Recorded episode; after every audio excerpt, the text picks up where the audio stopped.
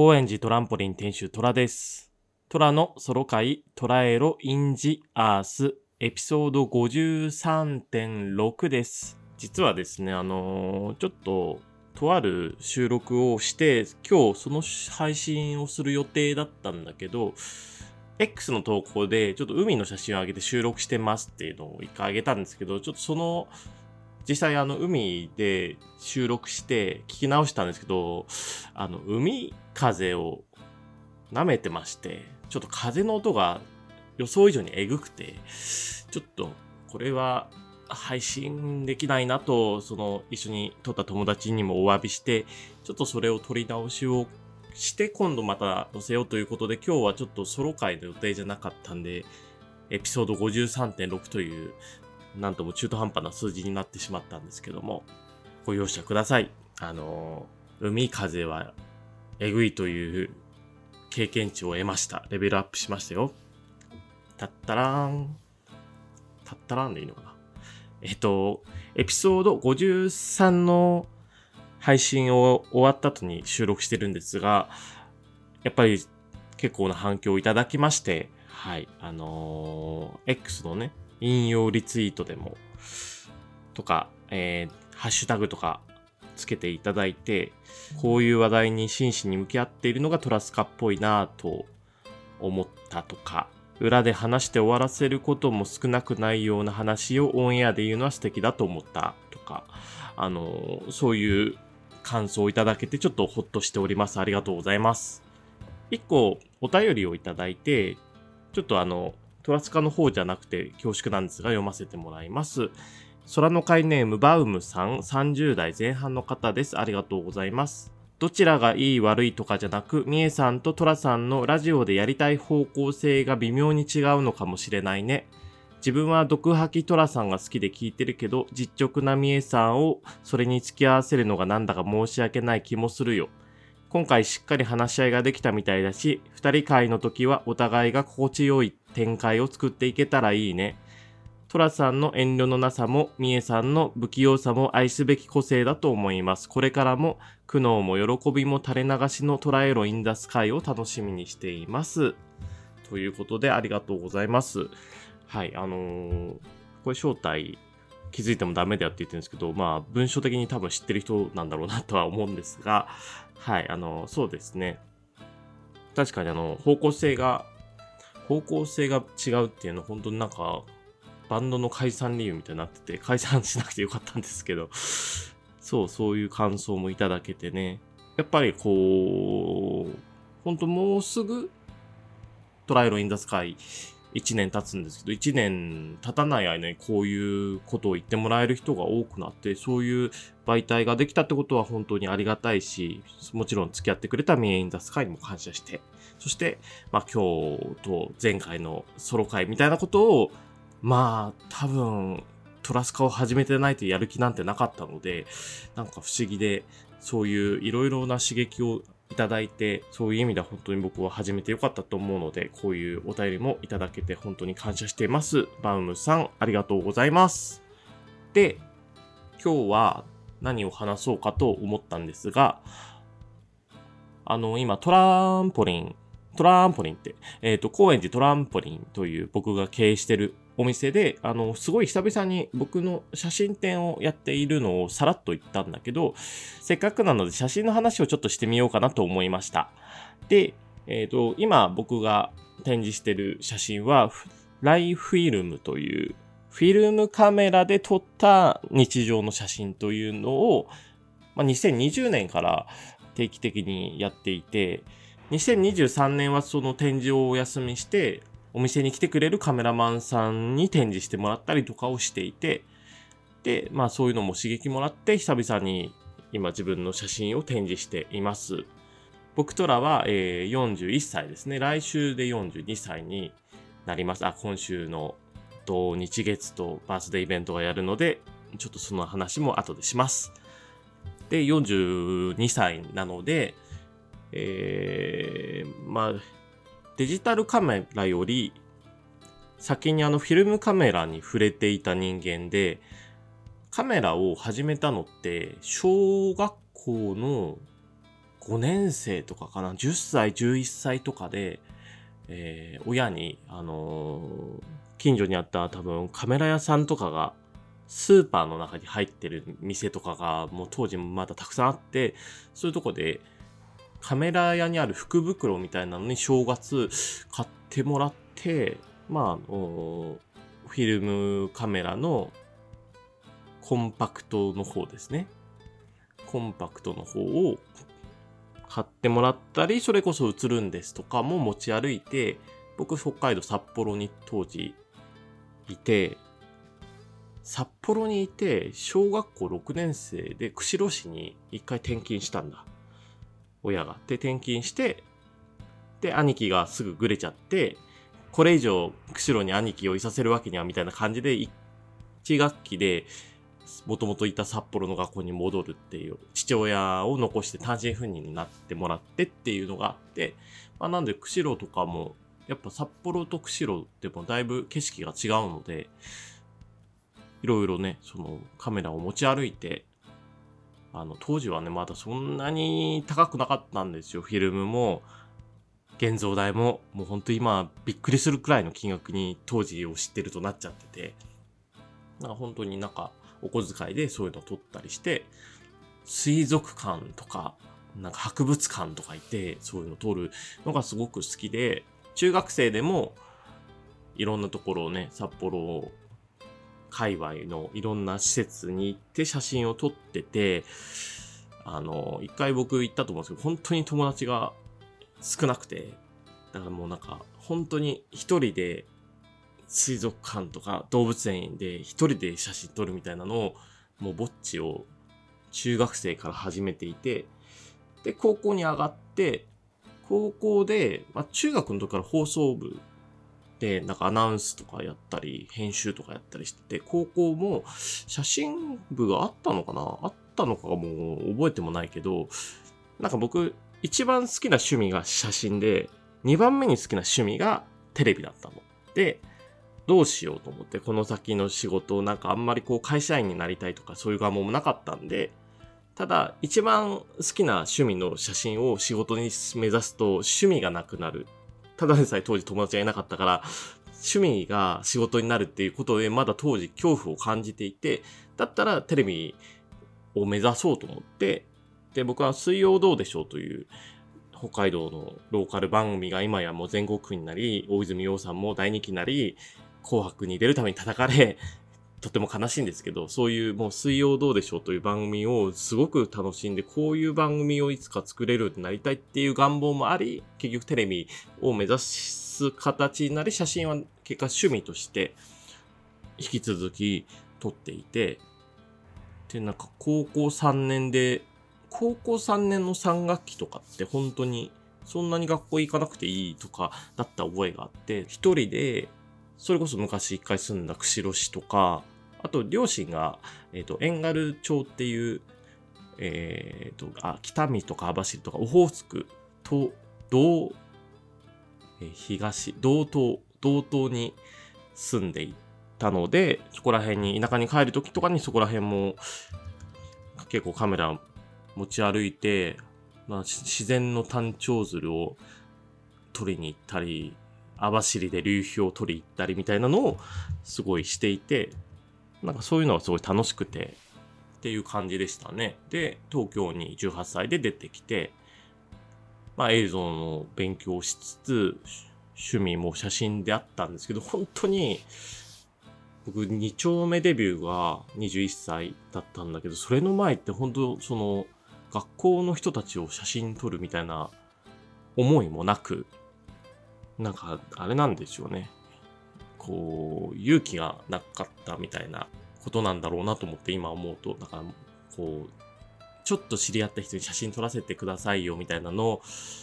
言える。まあ当時別にね、なんか写真が上手いとも思ってなかったので、結局人を撮ることなんていうのをずっとしてこなくて、で、まあ21歳になって新宿2丁目行き出して、で、2丁目にもカメラ持ち歩いて、まだね、21歳の時はフィルムカメラの方で、で、なんか結構2丁目で写真撮って行きつけになった飲み屋さんにも撮ったりしてて、ただ、まあ、その、ゲーバーがまだだいぶクローゼットな状態の、ゲーバーって会員制って書いてるところも多いんですけど、あんまりこう、みんなに知れ渡らないでほしいみたいな店で結構カチャカチャ写真を撮っちゃったりしてたので、それは当時のね、マスターさんに後でちょっとああいうのは、あんまり勝手にパシャパシャしないでねって怒られたりもしつつ、で、それもね、なんか、いろいろ勉強になり、で、2丁目で許可を取って写真を撮るようになったりした流れで、まあちょっとアクタさんという、ね、僕はちょっと YouTube チャンネルとインタビューで、あの、この間出させてもらった中でも言ったんですけど、アクターという新宿2丁目にある公民館で写真展をやらせてもらったのが24歳の時。で、そっからまあ一応ちょっと写真で食っていけるようになりたいなっていうのをしばらく目指した時期がありましたね。初めてやった写真展が、えー、僕当時、あの、風太郎という名前を使って、その、写真活動とかイベントを企画をしていたりしてて、その当時はデジタルカメラももうデジタルの一眼レフを持ち歩くようになって、ただフィルムの一眼レフもなんか二台使いみたいな感じで使ってて、最初の写真展は多分両方あったのかな。で、やっぱね、デジタルカメラのでフィルムから入ってる身としてはやっぱちょっと物足りなさがあって、ただ手軽というか、あのー、やっぱ金額としてデジカメは本当取ってパソコンに入れてプリントするまでお金かからないので便利と思いながら結局そこからしばらくしてフィルムからデジタルカメラに移行してで徐々に写真の仕事をするようになっていってみたいな時代があったんですよ。でまあいろいろあって写真の仕事やら写真展とかも20代の頃とかは割とちゃんとギャラリーを借りて写真展をしてみたいなことも何回かやって、だからもうギャラリー代もかかるし、写真はもちろんプリント代とかね、額縁代とかもかかって、もう毎回十何万使って展示をしてみたいな。意識高い時代がね、意識高い時代って言っていいのかな。そういう時代があり、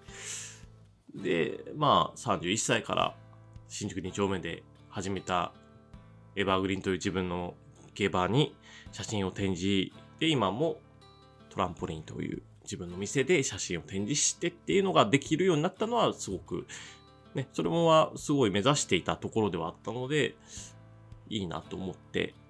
で、ただまあ、僕はやっぱに一番仕事をもらえてたのは新宿2丁目で、2丁目のクラブとかで、ナイトイベントの撮影とかをしたりもしてて、で、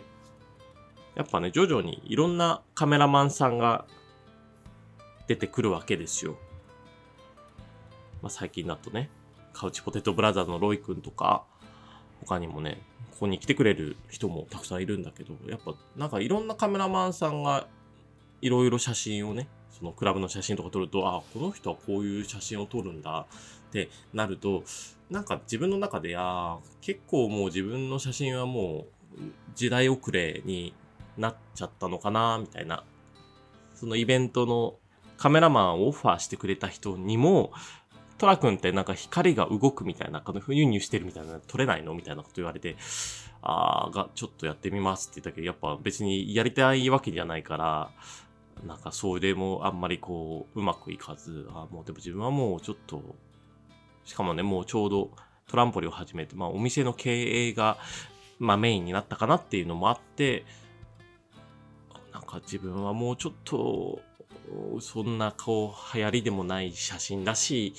需要もないんだろうなと思っていた時代が結構ちょっと前まであって、で、ただ、やっぱね、その、自分より年下のカメラマンさんが多くて、そういう人と結構話をできる機会の時に、僕はフィルムから入って、まあ途中でデジタルになって、みたいな話をした時に、いや、フィルム僕通ってないんです。なんか羨ましいですよ、みたいなこと言ってくれる人がいて、あ、そっか、もう30代中盤くらいになるとフィルムカメラをの経験がない人がいるのか、みたいなのを思って、なんか今自分がフィルムで写真撮ったらどうなるのかなっていうのを思って2020年に久々にあの中古カメラ屋でフィルムカメラ買って昔多分使ってたやつをで使い慣れてるからニコンなんですよ。僕は基本デジタルワンでずっとソニーのアルファとニコンにしてて最近もニコン1本にしたんだけどあのそうニコンのフィルムカメラを久々に買ってでカメラにフィルム入れて写真を撮って、あ、そうだ、写真を撮って、その写真がどうなのかをその場で見れないんだってことを思い出して、あ、そうだ、これなんか懐かしいと思って、基本36枚撮りのフィルムを買ってるんだけど、36枚撮りを撮り終えて、まあ、現像はちょっと僕できないので、フィルムの現像屋さん、カメラの現像屋さんに持ってって、まあ、1時間後に現像仕上がりまして、できて、ああ、わあ、この写真ピントブレちゃったなとか、36枚中、あ 10, 10枚かな、いいやつ、みたいなのがあったのがすごい懐かしくて、ああ、そうだ、こういうことやってたんだ、昔、と思って。なんかそっから、なんかね、風景とかを、僕ね、風景写真定評がなくて、あの、デジタルで撮ってた時に、なんか、トラさん、やっぱり人は、人はめっちゃいいけど、なんか風景はそんなつまんないですね、みたいなことは正直言われて、まあ、それはね、自分でも思い当たるので、あ、やっぱそう見えるんだな、と思ってた時期があって、で、フィルムで撮る、あの、風景の写真は楽しいんですよ。で、これがなんでかっていうと、やっぱデジタルの風景ってやっぱなんか目に見えてるものがそのまま映るなって思っていて、あの、やっぱフィルムだと、その、フィルム独特の質感みたいなのがあるので、だからそのままじゃないんですよ。目に、目に見えたものと。違う感じで映るので、そうだ、そっか、フィルムの良さってこういうことだっていうのを思い出して、で、そこから結構ね、そう2020年なんで、本当フィルム取り出した矢先にコロナが流行り出してしまって、本当人と会う機会もない中、一人で散歩とかをしながら、うん、街の風景とかを撮ったりしてて、なんかね、それがすごい久々にやってみてよくて、なんかそっから、そう旅行とかもね、まあ一人旅と、まあパートナーと行く旅行がほぼなんですけど、それもデジカメをもう持ち歩かないようになっちゃって、フィルムだけ持って、36枚撮り2本とかで、なんかどんな写真になってるかなみたいなのを結構楽しめるようになったなっていうのが、そう、久々にフィルムカメラを やり出してなんか良かったなって思っていることで、なんかこれはね、別に多分写真だけじゃないと思うんだけど、まあ僕はやっぱお店があくまであった上での写真の仕事をたまにしてるっていう人間なので、結構未だにその趣味としてやれてはいるところはあって、ただこうね、なりわいにもうその写真一本にしてる人ってやっぱプライベートで多分写真持ち歩く人ってもうよっぽどの写真大好き人間だと思うので、なんか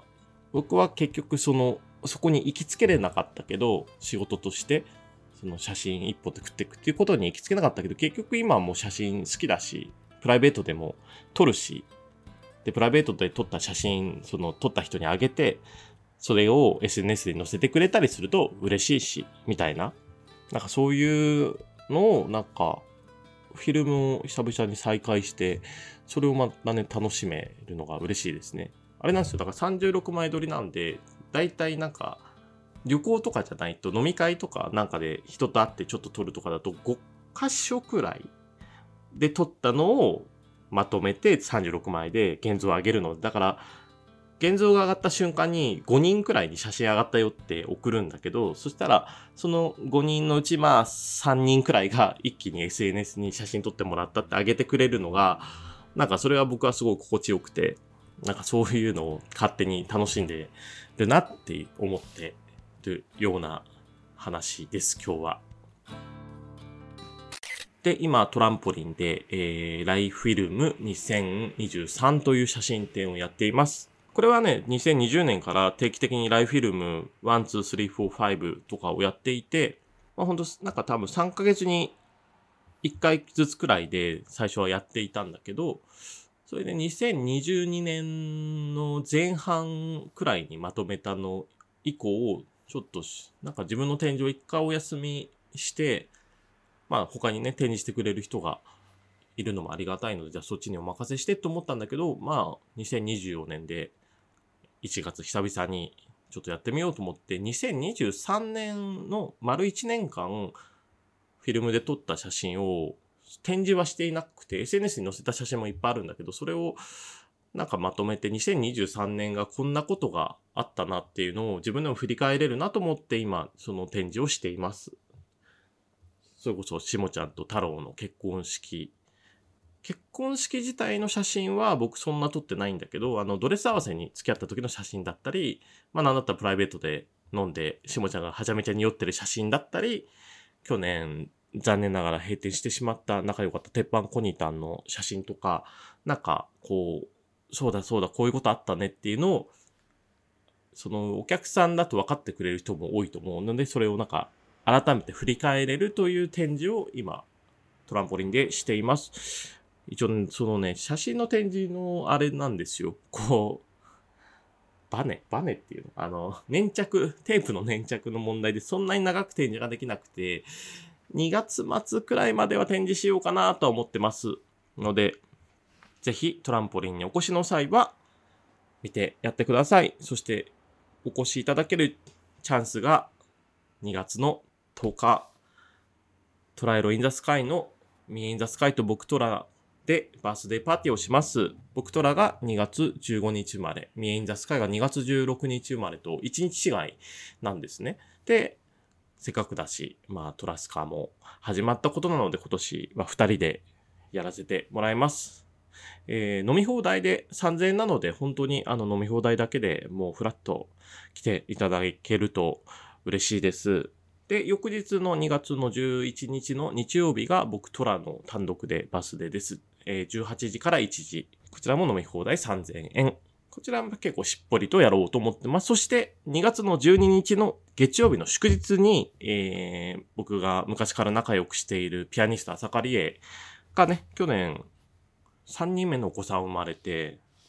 もう気づいたら産んでて、で、久々に会いてえなと思って、あ、じゃあ仕事で頼めばいいんだと思って、なんか、久々にトランポリンで演奏してよっていうオファーをして、マカロニカという3人組をやっていて、そこで出ていただきます。本当にかっこいいバンドなので、インストのね、すごい素敵なバンドを見ていただきたく2月の12日19時にマカロニカのライブがあります。ライブチャージが1500円と、プラスドリンク代。まあ、ソフトが600円、アルコールが700円から、みたいな感じなので、ぜひその日は本当僕も2日間で多分疲れ果てるので、マカロニカに癒してもらおうみたいなつもりでその3日間を設定しました。そういうのもありますので、はい。あの、ぜひともお越しいただける方は嬉しいですし、お越しいただけない距離やら事情の方もいると思いますけども、そういう人には、こう、トラスカでちょっとなんか、そういう雰囲気をお裾分けできたらなとは思ってますので、なんか、いつか行ってやるかって思ってもらえたら嬉しいなって思っています。今回ね、2回連続僕のソロ会にはなってしまったんですけども、まあ、こういうノリでもやっていこうかと思っていますし、今回ちょっとお蔵入りにしてしまった僕の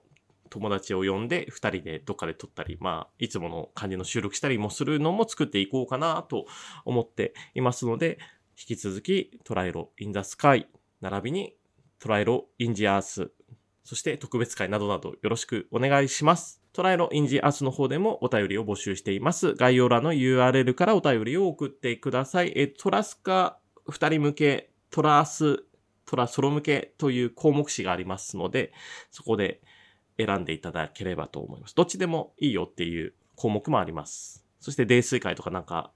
指定のこの人が来た時に読んでほしいみたいな指定の欄もあります。そこら辺を選んでいただいて、ちょっとね、項目が増えちゃって申し訳ないんですけど、あの、ぜひ送っていただけると嬉しく思っております。今日は写真の話が、写真の話なんかもっとしたかったんだけど、なんか、いろいろ飛んじゃったな。あのー、僕があの優位唯一、唯一、特に、特に気にかけてる、撮る、人を撮るときは、まあ撮ってる人って写真展とかやる人は特にもう親しい人しか撮ってないんです。なぜかというと、その僕はその人の素敵な表情とかを知っている人に、僕はだからその、この人のこの顔を撮りたいっていう目的、目標があって、その目標を撮るためにいかにこう、なんか待つというか、その人にそういう顔になってもらうか、それは僕がさせるか、その人がすごく仲いい人にその顔をするかというのとかを、なんか見つけて撮ったりしていて、例えばね、ライブの写真でも、この人は、この曲の時のこのフレーズあたりで、こ、このいい顔すんだよなっていうのを、なんか目標にして、打つんですよ。打つというか、シャッター音を押すんですけど、たまにね、全然外した時は、外したと思って、その若い頃は 割とそれで、その後、それを引きずってしまって、あの写真撮れなかったなって言うんだけど、もう、今は、もう、外した時に、いや、違う、もう、今の外れたから、じゃあ次は新しい、新しい顔を見つけるみたいな方向に、あの、変えれるようにはなりましたね。これは多分、本当に経験値でなんとかなったと思います。僕あの、あんまりこうレンズとかカメラの機種とか、そういう話振ってくれる人が 結構いて、申し訳ないんですけど、あんまりそういうのにはね、惹かれなくて、僕はもうこういうタイミングでシャッター押すのが好きとか、こう、そういう、なんか結構、感情的な話しかできなくて、でもそういう話をもしなんかトランポリンに来てしたいよって人がいたら、あの、言ってもらえたら、ぜひ話しましょう。話したいです。それでは、えー、本日は以上になります。次回はね、えー、トラスカの方なので、次回はゲストもいるんですけど、あの、久々に、あの、トラスカファンは喜んでくれるゲストなのかなと思っています。ぜひお楽しみにしていてください。それでは、ありがとうございました。シャッターオン。